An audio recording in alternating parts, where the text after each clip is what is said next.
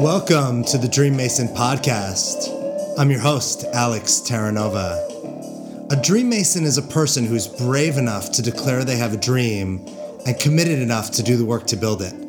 I know we all have a Dream Mason inside of us, and my dream for this podcast is to support all of us by giving us a glimpse inside the hearts and minds of leaders, creators, and innovators to help us unleash our inner Dream Mason. Because your dreams don't build themselves.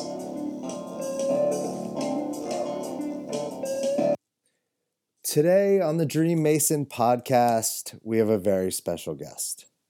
And this is perfect because it's our 20th episode.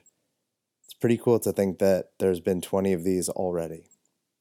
So, as I like to call this guest, the Michael Jordan of games. He's the world's most syndicated game creator and inventor. Roughly 20 million people a day play his puzzles and games. He authors The Jumble Puzzle, is the inventor of USA's Today's Word Roundup, USA Today's Up and Down Words, and Just Two Words. He has also invented a bunch of board games and card games like 828, Wordwinder, Wild, This Day in History, Uno Freefall, and Uno 52. He has worked with companies like Hasbro and Mattel for over 20 years. He is also the inventor of Giant Wordwinder, which his foundation, the David L. Hoyt Foundation, is taking to schools, libraries, and children around the globe, inspiring teamwork and collaboration. Not only has David done all of these things, but he's a loyal friend, someone who has inspired me and mentored me since we met over 15 years ago. He is one of the kindest, most interesting, and passionate people I've ever come across. On the podcast today, we talk about how one becomes the world's greatest game creator and how David got there from a career on the Chicago options floor. David also shares with us how he simply has desires and dreams and then follows them without fear, which also led him to drawing blueprints and building his own house, to moving to Hollywood, and creating a brain technique in which he describes his brain habits, which we share with you on the podcast today.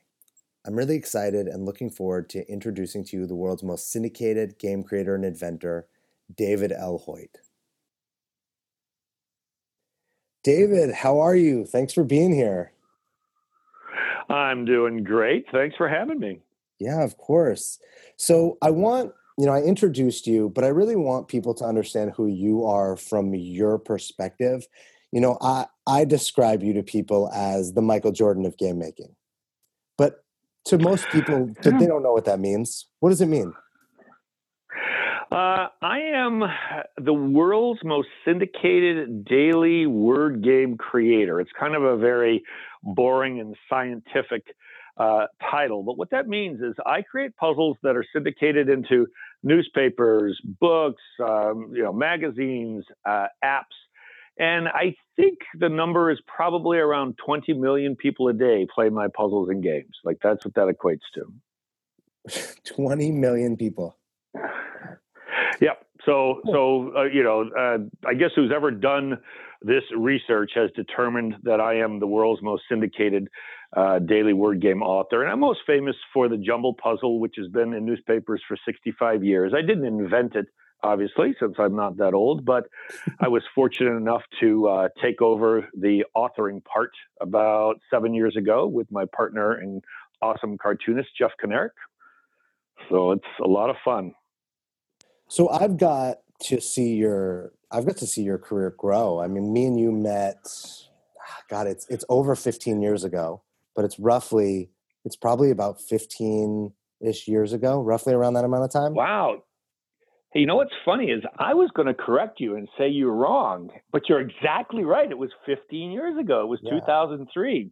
So in 2003 is when I uh, sold basically most of my possessions and moved out to Hollywood, not knowing anybody, and happened to hang out at the place where you worked. And I was like, there's no way that was 15 years ago. But you're right. It was exactly 15 years ago. And you got to watch me you know, watch my career kind of take off. Um, you know, and you also got to see me work my butt off um, every day, basically. Yeah, but in a, but in a great lifestyle. I want to go back further because the way you got to becoming you know the best at what you do is not an overnight thing your journey is awesome and inspiring and full of you know twists and turns so if we were to go back to let's just say we don't need to go back to when we're little kids but like let's go back to like high school college. What did you what were your dreams then? Well this is i'm not sure uh, this is this is the real story, the whole story, the truth and nothing but the truth. so, and I will have to actually go back to school to to okay. fourth grade, but I'm going to try to do the the fast version. So, when I was in fourth grade, I wanted to be an inventor. It's all I wanted to be. I thought about it at all times. I even tried to win. They had a million dollar prize for anyone who could invent a perpetual motion machine, and I worked on it nonstop. And then uh, when I was in eighth grade, I was fortunate enough to be part of the Talcott Mountain Science Center's. Uh, they had a Saturday program. It was a six week program. But two weeks into that program, I moved to Florida. And when I moved to Florida, I was, it was at a point in my life where I wanted to learn. Like I wanted to be so smart. And the Talcott Mountain Science Center was part of that. The, the amazing teachers I had in Connecticut and the fellow students I had. I was very fortunate to to have a very good um, you know school life as a child. And then when we moved to Florida, the school that I went to just didn't have the same thing going on.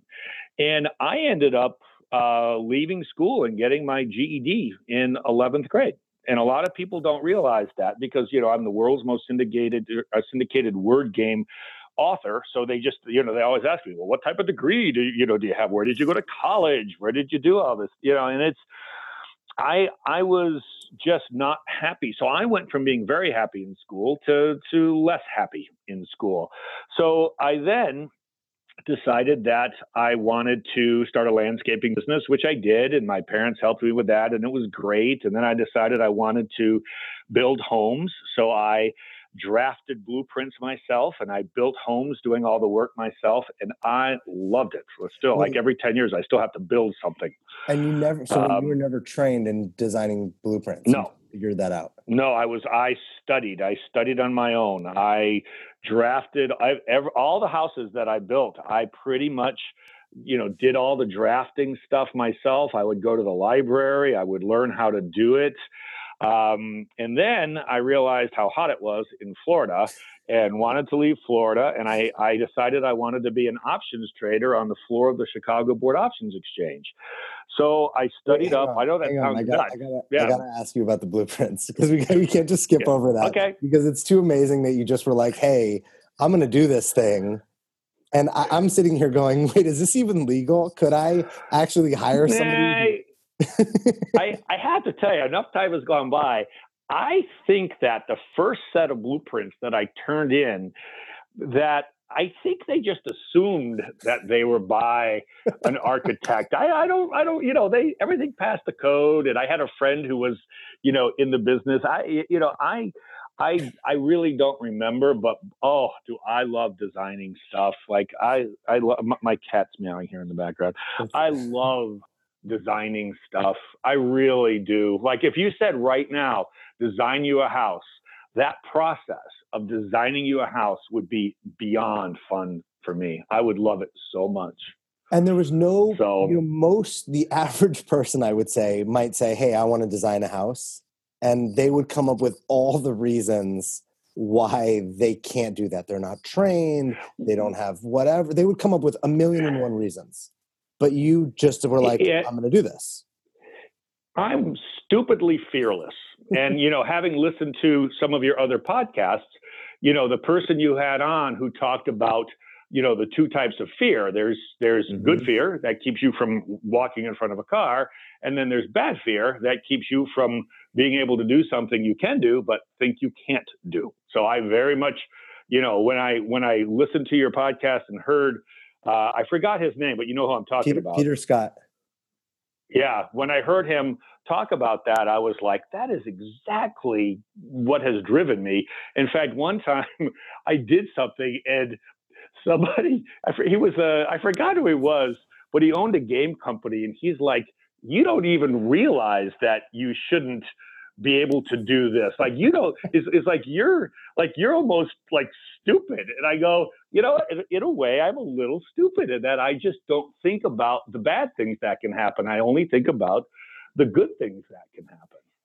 And that's that is, you know, that's a choice. People can mm-hmm. decide. You can program yourself. You can train yourself to either think about the bad things or think about the good things or think about the good results the bad results. And that's you know i'm very conscious of you know who i am battling. You know when when you when a person decides i'm going to go do something they are then you know they are they are in competition with other people um, you know other businesses if they decide to start a business. But more importantly they are um, you know, combating, uh, battling their human nature. You know, human nature always makes you want to be right. It will make you fear, you know, fear something that you shouldn't.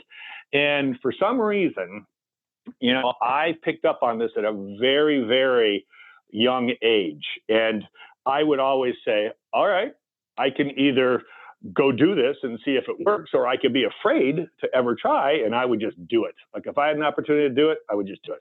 Absolutely. I just read Steven Pressfield. I don't know if you know who he is. He wrote the book The Art, The War of Art, and then he also wrote this book called Do the Work. And his whole mm-hmm. premise in Do the Work is all about resistance.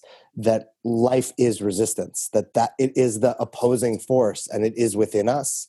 It's not actually on the outside of us. It's actually in us, and it's supposed to be what you just described. We just choose to either push against it or move around it or fight through yeah. it but essentially resistance is a dragon and you're the knight and you slayed the dragon one time and then it yeah. made it never difficult again and, and it's i i program myself I, I you know and like like everything in life there are positives and negatives okay you know it's if you if you tend to only look forward sometimes you forget memories that you should have because you're so forward thinking. If you think too much backwards, then you can uh, think about all the bad things that have happened in the past. And it really is, you know, eh, you know, it's. Eh, I, I think a lot of my success has come from developing very good habits with my brain, and it's it's very much like an exercise thing. Um, you know, it is it is something you have to be very conscious of that that you know when you are exercising your brain to create good habits, it, it has to be taken extremely seriously. It's because the second you falter at it, you're done. Like it's, it's, you know, it's, it's just like exercise. You know how you're either in the zone or out of the zone. You know, you could go work out at the gym for 10 days straight and then have a triple cheeseburger and three beers and then you don't go to the gym for, you know, five weeks. It's, it's very similar to that, I feel like are these brain habits that you just is this something that you can like educate me and people listening on right now is this like a practice someone yeah. could do you know i do think about that but i do want to finish my story i'll do it after okay because i don't I, I, I think i think it would okay, be good so, for me to try to do this now i you know i did not think about what i was going to to say today because I was busy off doing David L. Hoyt Education Foundation stuff. Mm-hmm. So let me see if I can try to explain this, these brain things. Okay. I'll and bring us, is, you want I, us to you want us to come back to it yeah. and we go back to your story out because I want to also hear about like the consequence things of how, yeah, you know what? Let's, let's actually happen. Do you want to come back and go? Yeah, let's come back to it. I think it would be good to come back to it because I would like to see if I could explain it because I know that it's been a very key part of my success. And now I'm trying to, you know, I'm with the David L. Hoyt Education Foundation, which we could talk about later or another time. You know, I'm trying to help kids become successful and teachers and librarians and all that. But back to my to my story of how all this came about. Um, so I decided I wanted to be an options trader on the floor of the Chicago Board Options Exchange. Uh, moved to Chicago, and you know became successful. And but I I never forgot what it was like to be in fourth grade and and and think about I want to be an inventor. Like I I just always wanted to be an inventor. And when I was designing those blueprints, I was an inventor. I was an inventor of a floor plan, you know, and I, I had an opportunity. Somebody on the floor of the exchange was an investor in a game design company here in Chicago. And he was showing off this game that they had licensed to Hasbro. And I was like, what? You can make money inventing games? And I literally, within three months, had quit everything I was doing, sold all my possessions, took my life down to a studio apartment, and said, I'm going to be a game inventor. And I, could, I started my life completely over. And it took me four years of struggle to figure out what I wanted to do. And I never gave up. And I worked probably from five in the morning until five at night, you know, every every day. Um, you know, probably longer if you count the time sitting on my laptop, uh, you know, at the at the local tavern, as, as you've seen me do mm-hmm. a, uh, quite a bit.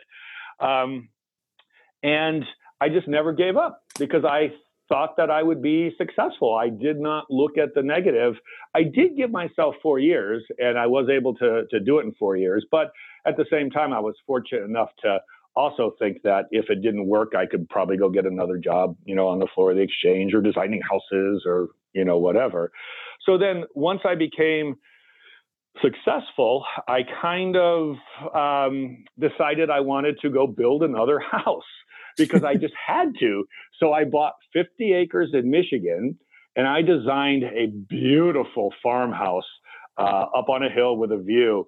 And building that house, I would I would get up at like three in the morning every day. I, I rented a house uh, over there in Michigan, and I would get up at three in the morning every day, and I would do all my puzzles, and I would get my puzzles in, and then I would go work on that house. And I pretty much built you know, I, I didn't build it completely by myself because some things obviously you need help help on, but I, I built most of it by myself.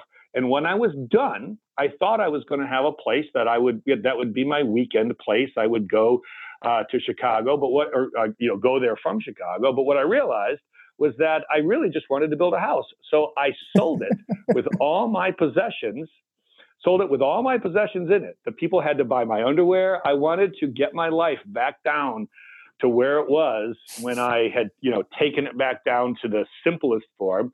And I bought a car. I and I threw in my golf clubs and my laptop computer, and I drove out to California. And like three days later, met you. So that's uh, so that's the whole story of just before I met you. I love the people had to buy my underwear. Like this is how it is. They this did. was going to be. They, I, I, I, said I'm not moving a thing. That was the deal. I'm not moving a thing. They they literally bought everything, and they're like, "Can't you please take your underwear?" And I was like, "No, I am not taking my underwear." So then I moved out there to get into the game show business because I thought, mm-hmm. you know, I'm doing well. I'm doing well with puzzles and word games. So you think that what I do would have value. And I was able to partner up with Pat Sajak and we did some amazing things and it was great. But I did not like the game show industry. I, I just, you know, it's a very strange industry. I, I think it would be fun, um, you know, for some people, but I just really love, you know, when I make a puzzle, it seems like a piece of art to me. Like every puzzle I've ever made felt like art. And that game show business seems like a business. You know, it doesn't feel, it never felt like art. So that's why I, you know, decided that I'm not going to do that and focus on my puzzles and games. And that, of course, has led to all sorts of uh, great things that um, you know I'm I'm very fortunate to enjoy what I do so much that I really don't set an alarm even with all the stuff that I've talked about you know building houses and making all these puzzles and games I just don't set an alarm it's just not something I do I wake up whenever I want to wake up, and it's usually like 3 a.m.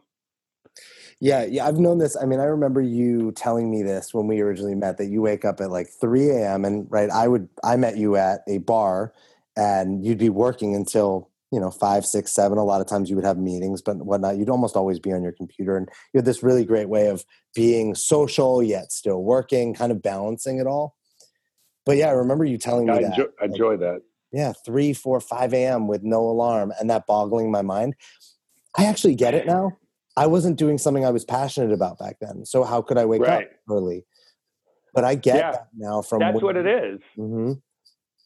Yeah, well, that's exactly what it is. It's because I can't wait to wake up and make these puzzles, or go to a school or a library or whatever it is um, that we're doing. So, you know, it is. There's obviously a lot more. Or go ahead.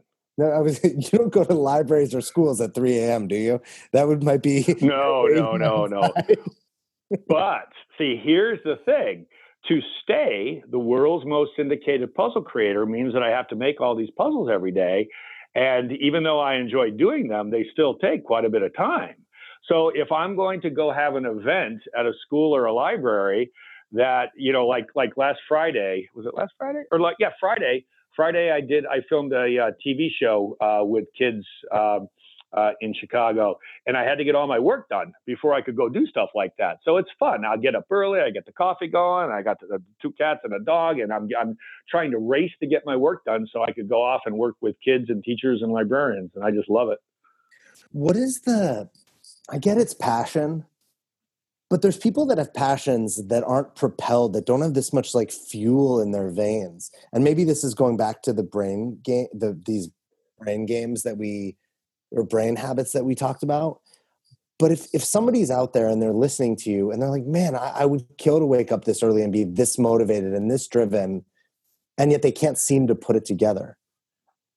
How do how have you? Yeah, it's it's tricky because you have to wonder: is it possible that they're not really following their their passion? Maybe they have a different passion, or maybe they, you know, it's it it, it is tricky because everyone is different. There, there are people who could be so passionate about what they're doing and not wake up early. You know, I've just, I've, I've been very fortunate. I, I feel like I'm very fortunate in that I've always wanted to wake up early. Even as a child, I wanted to wake up early, and I do feel like it's given me uh, an advantage. But everyone is different. You know, it, it, it's.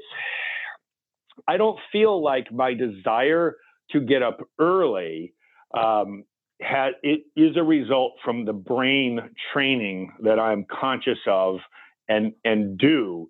I think that the brain training that I do uh, has been enhanced and it's become sort of part of this training, this whole training thing that I do to not stay out too late, to not drink too much, to not do all these things, to keep the momentum kind of going. Now, you know, someone who doesn't necessarily have the same passion, you know, I just I don't know. Everyone's different. For some, it might be, hey, find a new passion. You know, try some other things, and then for others, it may be, um, you know, just think differently.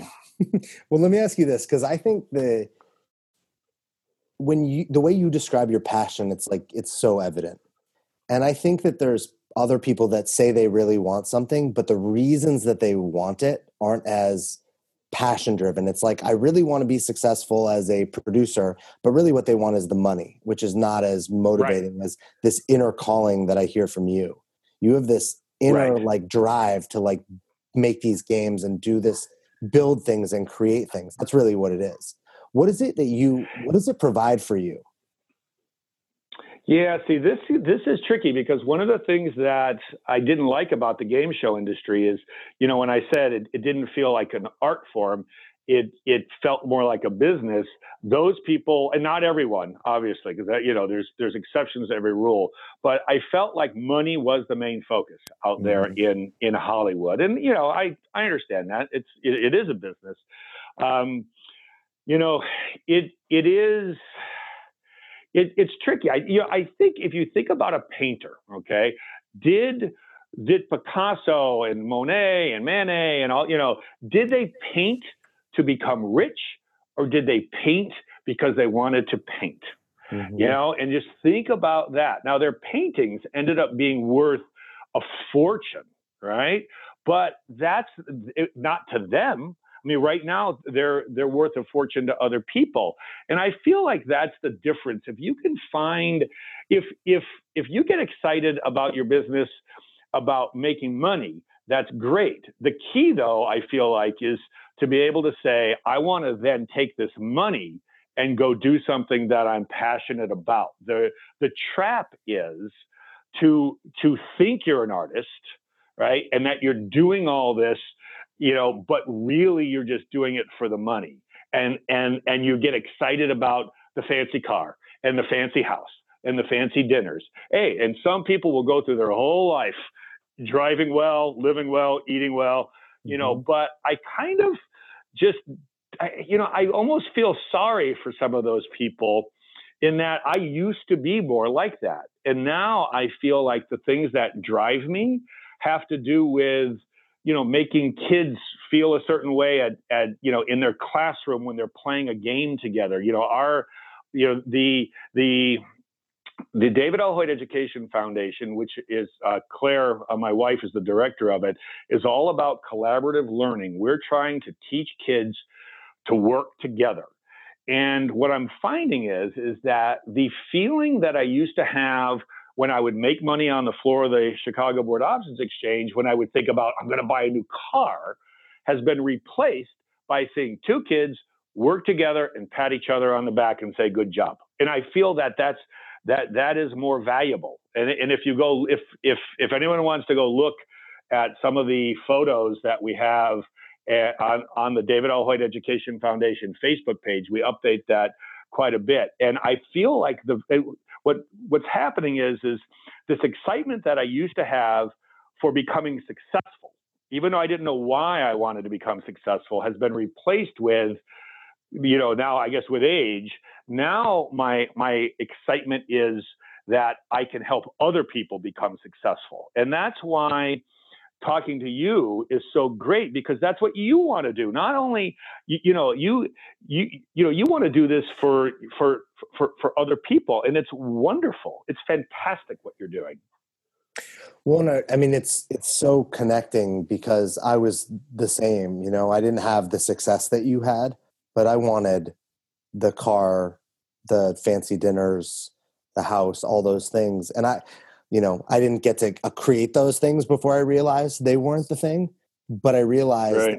i couldn't wake up at three in the morning or i couldn't do that because i wasn't the passion wasn't there i was i was doing all this work for green paper and the green paper then right. didn't provide fill the hole that the passion that was lacking in passion i guess what right i, I want to we're going to get to the david l hoyt foundation and we just kind of went through I'm curious though, you gave yourself four years to create this business, right? That's what you yep. said earlier. To, yes, to, to, to become a game inventor who could uh, earn a living. That's that was all I had to do was make enough money to where I wouldn't need to get another job. Four years is what I gave myself. Awesome. So in that, I know there had to be challenges, obstacles, roadblocks. Oh yeah.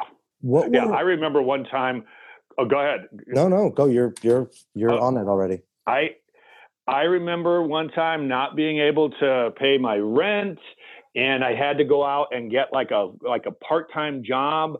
Um, th- this was about two years into it. Um, I remember one time having to. I was delivering stuff uh, for a travel agent um, and it was so hot, and it was I was practically in tears on Michigan Avenue because this box that I was carrying uh, broke, and it was just like windy and hot. And I, but you know, I, I I definitely have had ups and downs. But what I have found is that you know when I I just I look into the future and I see what I want, and then I think about you know, the positive rather than the negative. And it's, you know, and, and again, I, I've been very fortunate in that, you know, I, I feel like I have been fortunate, you know, to have good friends and good family, and I have a support system. Um, certainly, I've never, you know, I've never had to borrow money from anyone or anything like that. But obviously, I, I had, if if I had completely failed, you know, I could have moved back to Florida with my parents. I could have moved into my friend's house. You know, there are people, kids that I am meeting now as part of what I do who have no support system whatsoever. And think how hard it would be for them to be able to to you know take risk like that. It is really, you know, I, I know how fortunate I am. I worked very hard for it, but at the same time, you know, I know that I had a very good start, and I'm very fortunate for all the people that have, have been a part of all this. Was there ever a moment in these down times where you said to yourself, I don't know if I'm going to be able to do this? No, it's because I'm delusional. I really, there was never a moment. I knew, I absolutely knew, I, I knew I would be successful at this. The, the second I saw that game, that, that, uh, the the options trader in the IBM pit brought in to show people. I, I just knew that I would be able to figure it out. And I, I think part of it is is you know designing a game really is a lot like designing a home or designing landscaping and you know all that. And um, I just never, I truly believed that I would be successful. And once I started working with the wonderful people at uh, Tribune uh, Media, um, you know, I figured that, or I just kind of knew that one day I would be in a position to to become the author of Jumble, and I really don't, I don't, I, I don't have too many thoughts of like, oh, I don't know if I'm going to be successful. Now, lately, I will say this: what's happening now is that I'm ever so slightly concerned about how quickly time goes by.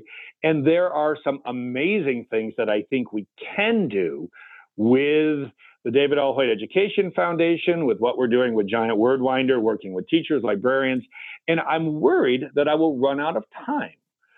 So what's happened is, is I'm having to shift my my focus, my my brain training, and this is actually so important to me that rather than try to be the best at it, okay, like, you know, as a game inventor, I want to be the best at it, or as a, you know, a baseball pitcher in Little League, I wanted to be the best at it.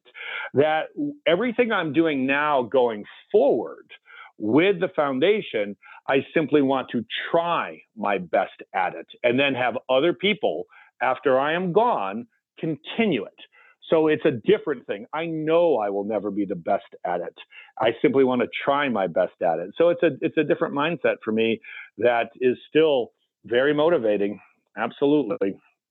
What had you shift? Because you you had all this success in the like I can do it no matter what. Basically, the delusional mindset that as you described, which is yeah. how do you succeed at all these things? Why not bring that same mindset to this? Well, here's why because what we're trying to do is too big and I'm going to need help. So I want to clarify this a little bit because what it is is if I focus on me being the best, it will keep the team from being the best. See what I'm saying? I have to try my mm-hmm. best and then surround myself with other people who also want to try their best. And together, either we will become the best, which I don't think we ever will, because our dreams are too big. Like seriously, like I want to, I, I, I would love to change the world, and I think it's going to take three generations to do, you know, what we're putting in motion.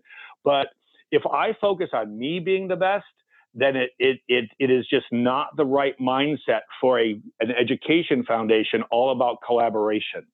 I want us to be the best, and I guess that's a better, you know, I've it's it's it's it's hard to explain, but you get what I'm going for, right? I don't need to be the best. I simply yeah. have to try my best and be with other people who are doing the same, and together we will accomplish whatever it is we're going to accomplish.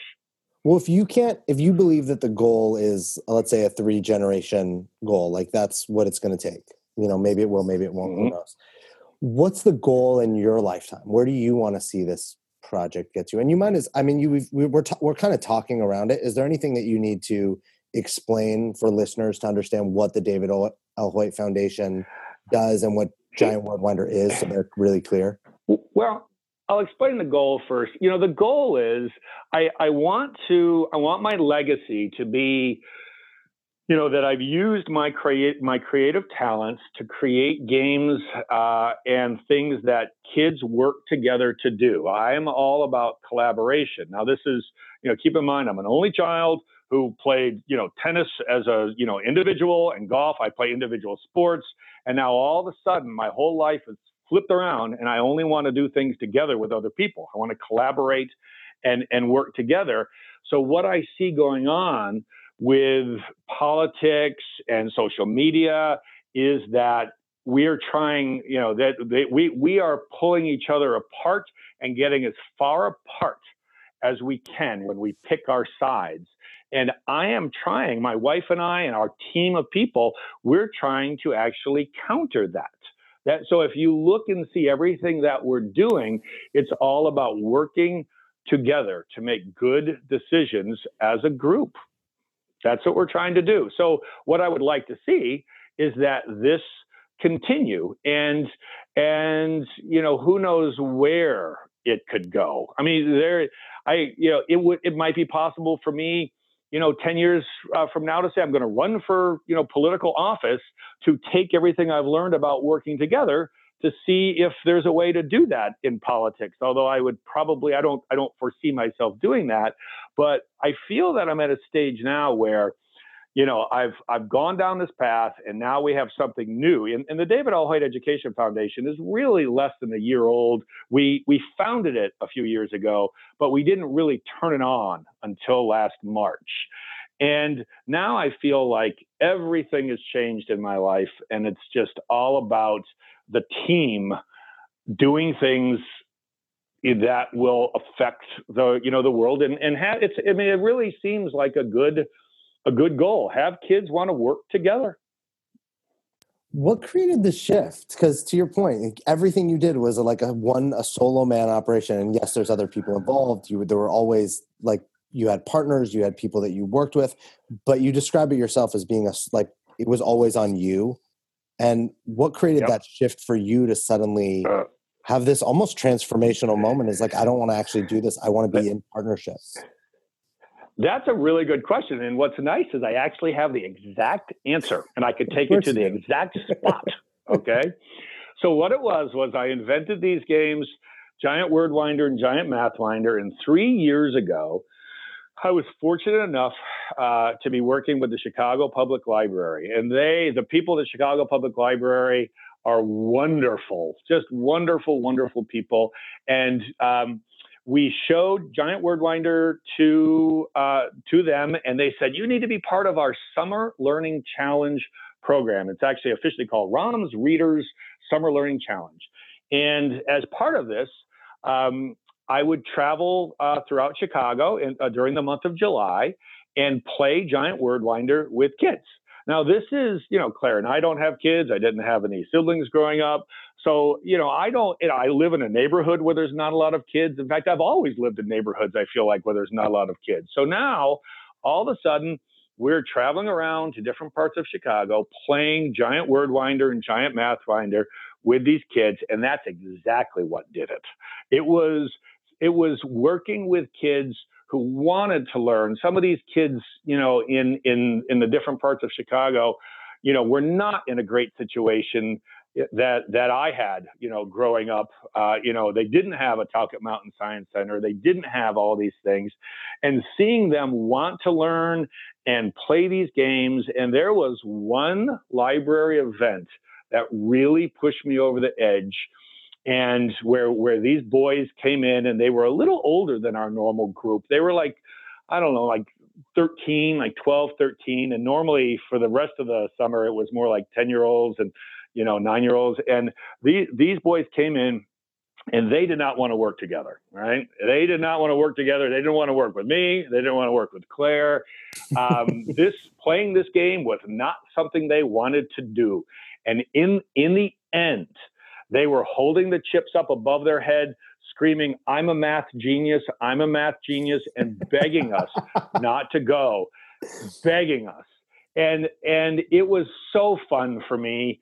And now I'm finding that I get a lot, you know, from a selfish standpoint, I feel that I get so much of it that I almost do sometimes feel like it's too selfish. Like I'm I'm taking some of their energy a little bit.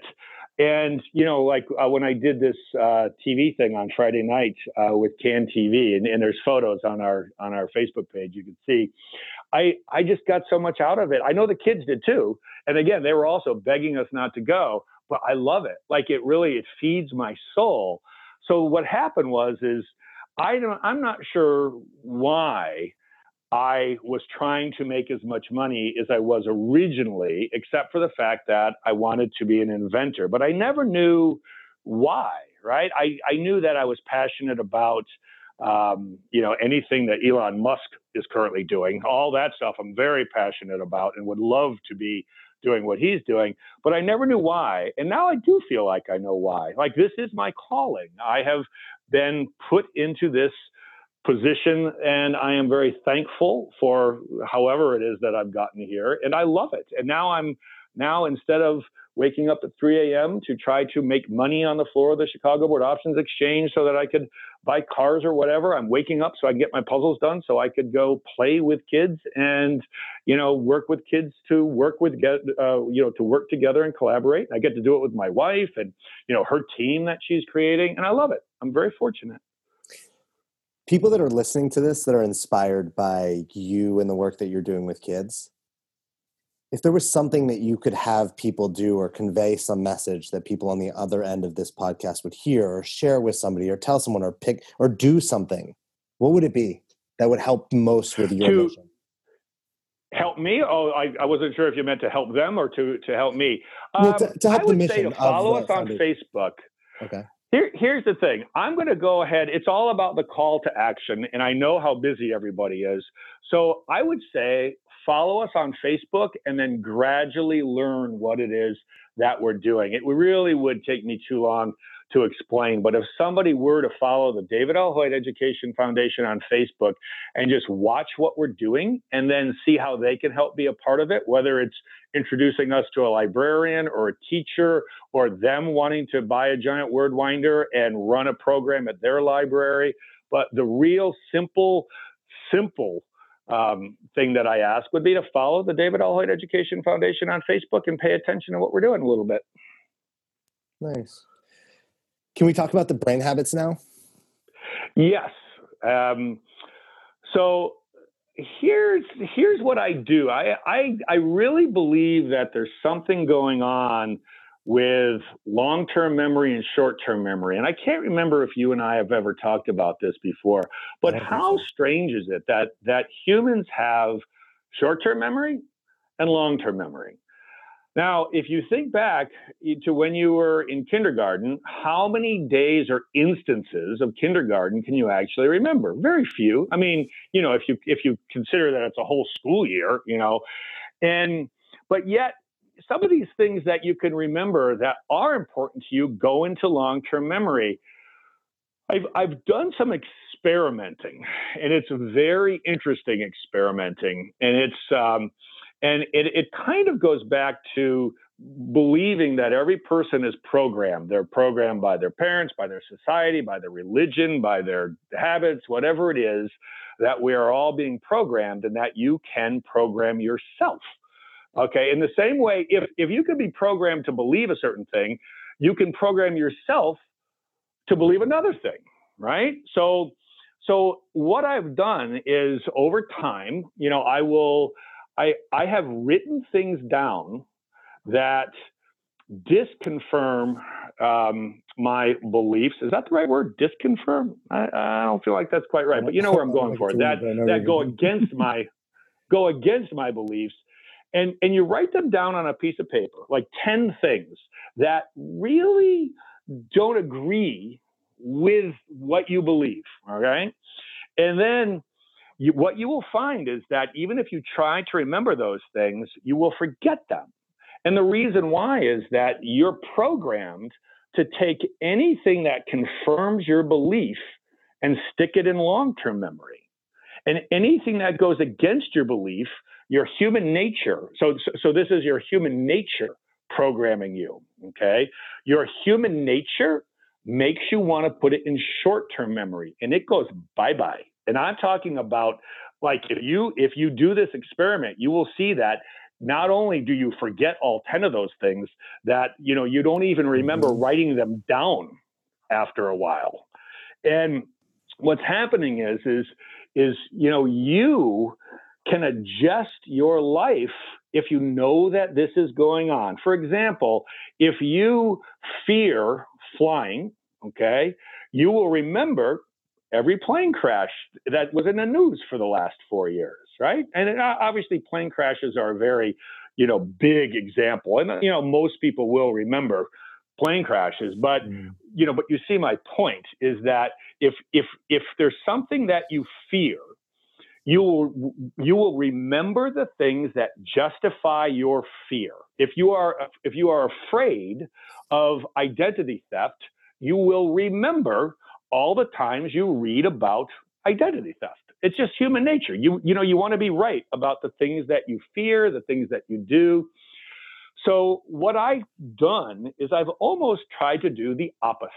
Whatever is any any chance that I have to do the opposite, I try to do. So I try to remember the things that are very positive that may go against what I originally thought and I will I will you know I will really try. And what happens is is it kind of opens your eyes to the real world I feel like out there and that you can create your own you know positive outlook by you know rather than focusing on the negative things start remembering the positive stories the things where people have succeeded you know and and focus on them. And all of a sudden you will become a very positive person with a positive outlook and be able to achieve your goals or at least it will help you. Obviously there's no you know there's no you know here's the the the solution mm-hmm. but you can create a positive set of beliefs in the same way that other things have programmed you to believe whatever it is that they want you to believe. Well it's it's great. I love how you described it because it's it's perspective. It's like where you put your focus part of that is like what are you actually focused on? And then i know of i don't know if it was a study or something i read but it landed i was i was reading about how our brains work. And one of the ideas i think it was actually in this book called buddha's brain which is an amazing book that's combined it kind of looks at psychology science and buddhism and how they intersect. And it talked about mm-hmm. let's say you are a big baseball fan and you hear a baseball fact and it's just in your memory. You're talking about baseball all day right. long, you're watching baseball all day long. You show up, you tell me something about baseball, I remember it. You've trained your brain to to recognize things about baseball as being important. So your brain goes, right. I need to hold on to this. Now, if you walk up to me and say, you know, bluebirds are this is what bluebirds diets consist of. My brain make, go, looks at that and goes, well, he doesn't ever talk about birds what did his diet? What did right. their diets have to do with anything? I don't actually need this. I'm going to either store it way in a place far away in my deep in the recesses of my mind, or I'm just going to actually not even connect those synapses. And so this encouraged people to, if you want to go from negative to positive, or if you want to, let's say you're like you're that baseball fan, but you actually want to start learning about psychology, it was immerse yourself in it. Start reading books, yeah start watching shows on it watch documentaries hang out with people that are doing it because your brain over after now obviously this takes practice and some time your brain will start to go wait a minute this is coming up a lot this is important right. i need to remember this it's very I love cool it. That you, ex- I I love it. Yeah, absolutely. Yours yeah. is a very like you created this on your own, but this is a real thing. Yeah, it, it is it, it, I, I agree with that completely. And that is, you know, one of the reasons that I feel like I, you know, feel fortunate to be an early bird is I feel like I get um, quite a bit of time without TV or without phone calls and emails where I can truly immerse myself in whatever it is that I'm wanting to program myself to believe you know? And or it, you know when i say believe sometimes people would say well are you trying to believe something that's not true? No i'm really just trying to believe it wholeheartedly is what i'm trying to do so that those long-term memories will stick and it will be part of my programming. Just like you said why is it that somebody was able to recall a you know a baseball fact but not a fact about a bird? So yes i i that is very cool. Absolutely I have one question that we that we didn't touch on earlier that we kind of skipped over because we were mm-hmm. the story. But you talked about, you know, I don't think about consequences. I'm curious if that ever has come back to like bite you, you know, and like oh, always being in the positive, sure. always going for the thing.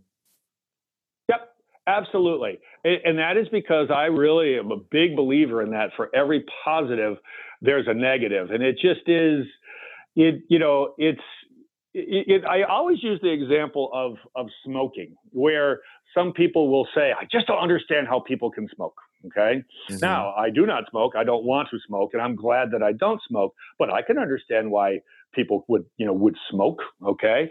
And what are the positives of smoking? Well, the positives are it relieves tension. Now, granted, maybe the smoking is what's caused the tension in the first place.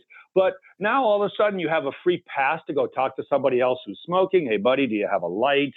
You know that there, there, there's always this positive and negative. And you know what's funny? I actually started thinking about this and I forgot what your original question was. I know this ties together, but I forgot exactly what you just asked me.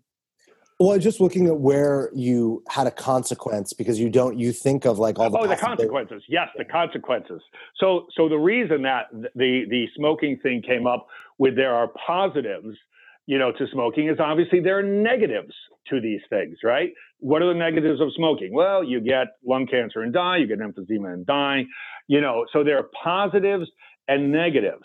So if I'm saying that I have created a way for me to sort of channel the positive, then there's negatives. All right. So sometimes I will just blindly go do something and I will miss the fine print. I will not get my passport renewed in a timely manner. I whatever it is, there are always some negatives that creep in there. And that's just, you know, that's the way it is. If you're going to go ahead and sort of flow down this positive channel, you're definitely going to create negative ripples that will happen you know quite often by being too excited about something and not not paying close enough attention to what's going on well and my guess is that the best part about what you just described is even when the consequence happens, you probably show up in a really positive possibility space oh, to move on to the next thing. It, it's nice. I, I tell you what's nice about it, and this is a really great example. All right, if if you can decide, or if you can program yourself, or or change your, you know, or battle your human nature, and you can have a bad situation and find the positive in it. One of my favorite things that ever happened to me was my parents and I had a flat tire. Okay. Now we had to change the flat tire, but we had to drive back, like, like, or we couldn't change the flat tire. We had to drive back to this place in Michigan that I was building on these back roads, going very slowly, and we ended up taking a completely different route uh, to get there.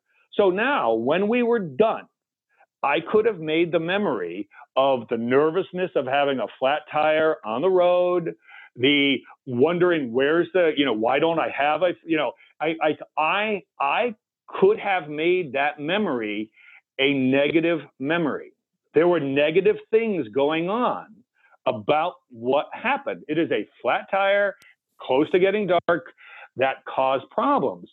But I chose to think about the being with my parents, going home a different way, and getting to see. I think it was why I think what I liked about it is that we actually stopped by this apple orchard and got some apple cider. And I remember, I remember what the apple orchard looked like. I remember what the taste of the cider was, and I thought that it was a great day. And so that's my memory. When I I had a a, a situation in in Curacao where my kneecap literally came off my knee, didn't fall off my out of my body, but picture your kneecap being yeah. being all the way to the right, okay, where it completely became, you know, off where it should have been. And you know, I had to they they had to drag me out of the water. This happened in the water. I had to get an ambulance. I had to, I mean, it was an excruciating pain, the worst pain I've ever been in. They, get, they had to pop it back in place. I had to wear a cast. We got stranded in Curacao. And the memories that I have of that day and that week that followed are all positive. There's not a single memory that has stuck. That I, in fact, it was such a positive memory that we went back two years later and visited the people that helped me. Like it was, it was so fun you know, to do that. So, you know, people always can either, you know, you you because you have long-term and short-term memory, right? You can decide take this event, let's say this event if you know if you made a list about this event, it has seven negative things and three positive things, right? So what if you can program yourself to remember all three positive things and maybe only one of those those negative things sticks in long-term memory, then you end up with a positive memory and not a negative memory. Because the amount of stuff that we forget that goes into mm-hmm. short-term memory is huge, and we don't realize it because we've forgotten it. Yeah, it's it's so great to hear you say it in a different way because I think I talk about this all the time with with people online, with clients. It's all about where you we put our focus. Like everything in life is where you put your focus, and you've found a way to have it a tool to have it work with your memory. But you've really just been a shining example of it for how to live a great positive life and live the life that you want. And now you've created a life that you're impacting and teaching this to other people, whether it be through a game, because that's the extension is you're actually these kids walk in and they didn't they're not going to remember that they walked in there not wanting to play your game. They they're going to walk right. out remembering how much fun it was to learn which for those kids might be the first time that's ever been the case. Exactly and that's really i always think about that. When i think about what i'm doing it's like oh i'm never going to know some of these kids and you know like you know what happens and that's why it's just like you know what? I'm just trying my best and it's all for a reason. Yeah, and who knows, you might, right? Like 10 years from now, I might be talking to one of these kids on the DreamMason podcast, and they say that everything changed when I met David L. Hoyt and played Giant Wordwinder in Chicago for the first time. Who knows? It's possible. I, I got an email from a teacher to, uh, this morning who said that um, I was at her class a year ago. Um, and I'm not exactly sure where. I have to look up and, and see where, but she said the kids are. Uh, are still talking about it uh, in the school. And I loved hearing that. Like that's actually a, one of the first emails that I read this morning, and it kind of really fired me up to, you know, get started. It was very fun to to to read that right off the get go. That's awesome. So, for if people want to reach out to you and follow you, I know you already talked about following uh, the David L. Hoyt Foundation on Facebook if they want to find out more about Giant Wordwinder, if they want to buy one, if they just want to learn about your story, what are the best ways for them to do it besides the Facebook? Or there other ways? David L. Hoyt, davidlhoyt.com. Okay, so that gives you access to all the puzzles and games that I make. There's a there's a section all about the foundation. There's a section all about my games, uh, and then follow me on Facebook and follow me, uh, you know, or, or follow the foundation and then on my website, I don't like to talk about it too much because as it is, I'm spending over an hour and a half a day on emails, but there is a way to email me uh, from my website. So davidlhoyt.com will sort of connect you to you know the whole world of uh, you know what we're doing and that's the key is it's not what i'm doing it's what you know this team that I'm fortunate enough to be with. It's what they're doing, and I feel like you know lately they're doing such amazing stuff that I'm I feel like I'm along for the ride, and I love it. It's just wonderful to see them um, uh, successful in what they're doing. I love it. David, it's I'm I'm so I'm not only grateful to and thankful to have you here. I mean, it, you're one of those people, like we said, we we started this with talking about how we've known each other for 15 years. So you knew me when I was about 21 and a vastly different person and yet the same person but but vastly different yep. in where my attention and focus was and i think i've told you this before but you had you have a gift of seeing greatness in people whether it's something you've cultivated or something you just that comes through the positivity but i am so grateful to have you in my life 15 years later with for for nothing else believe it. it's pretty crazy right that yeah. we that we connect. 15 years. I really thought you were wrong when you said it yeah. before. I'm like, oh. Somewhere. But yeah. you, you're always providing value. I mean, you were the person who, because of you, I entered into writing more than I do now. You know, I think that there's even you saying, hey, four years is, was my goal. You know, I started my coaching practice about three years ago. And to think like, hey, this is actually, you know, to hear another person who had was in that kind of same spot is inspiring. Um, and just to see how you've shifted from it being about you to everyone else is because that's what it's really about. And it all comes full circle. So thanks it, for your time. It is. Oh, you're very welcome. And really, just to tout you a little bit, you know, this is I, I recognized with the, the first. I remember the the first moment that I met you, and there is absolutely there was something about you then. There's something about you now. You know, I I knew uh, right from the beginning that you and I would be connected forever. I absolutely knew it. And I'm thrilled to be talking to you now. Thank you. Thanks. I wish I, I, I want to see what you saw 15 years ago so I can hang my hat on it, but I'm glad. I think, I, I think to hear you say it is great. And, you know, I really appreciate your time and really like who you've been for me as a mentor. Um, you're, I'm excited to play. I haven't played Giant Wordwinder yet, but I'm excited to at some point. Well, hey, I'll just uh, get us connected to a school or a library, and I'll come out there and we'll do it, and you can go with me. And uh, it's it's a it's so much fun. It really is. All right. Well, I know some teachers, so and hopefully some teachers will Good. listen to this, and we'll see what happens. David, awesome. thanks, thanks great. so much. You're very welcome. Thank you for checking out the DreamMason podcast. Whether you're a longtime listener or just taking a peek, I am grateful to have you here. Please tag a friend who needs to hear this episode, subscribe to the podcast, and give us a review if you like what you heard. If you want more, you can follow me, Alex Terranova, on Instagram at Inspirational Alex at thedreammason.com or email me at alex at thedreammason.com. Remember, you are a dream mason because your dreams don't build themselves.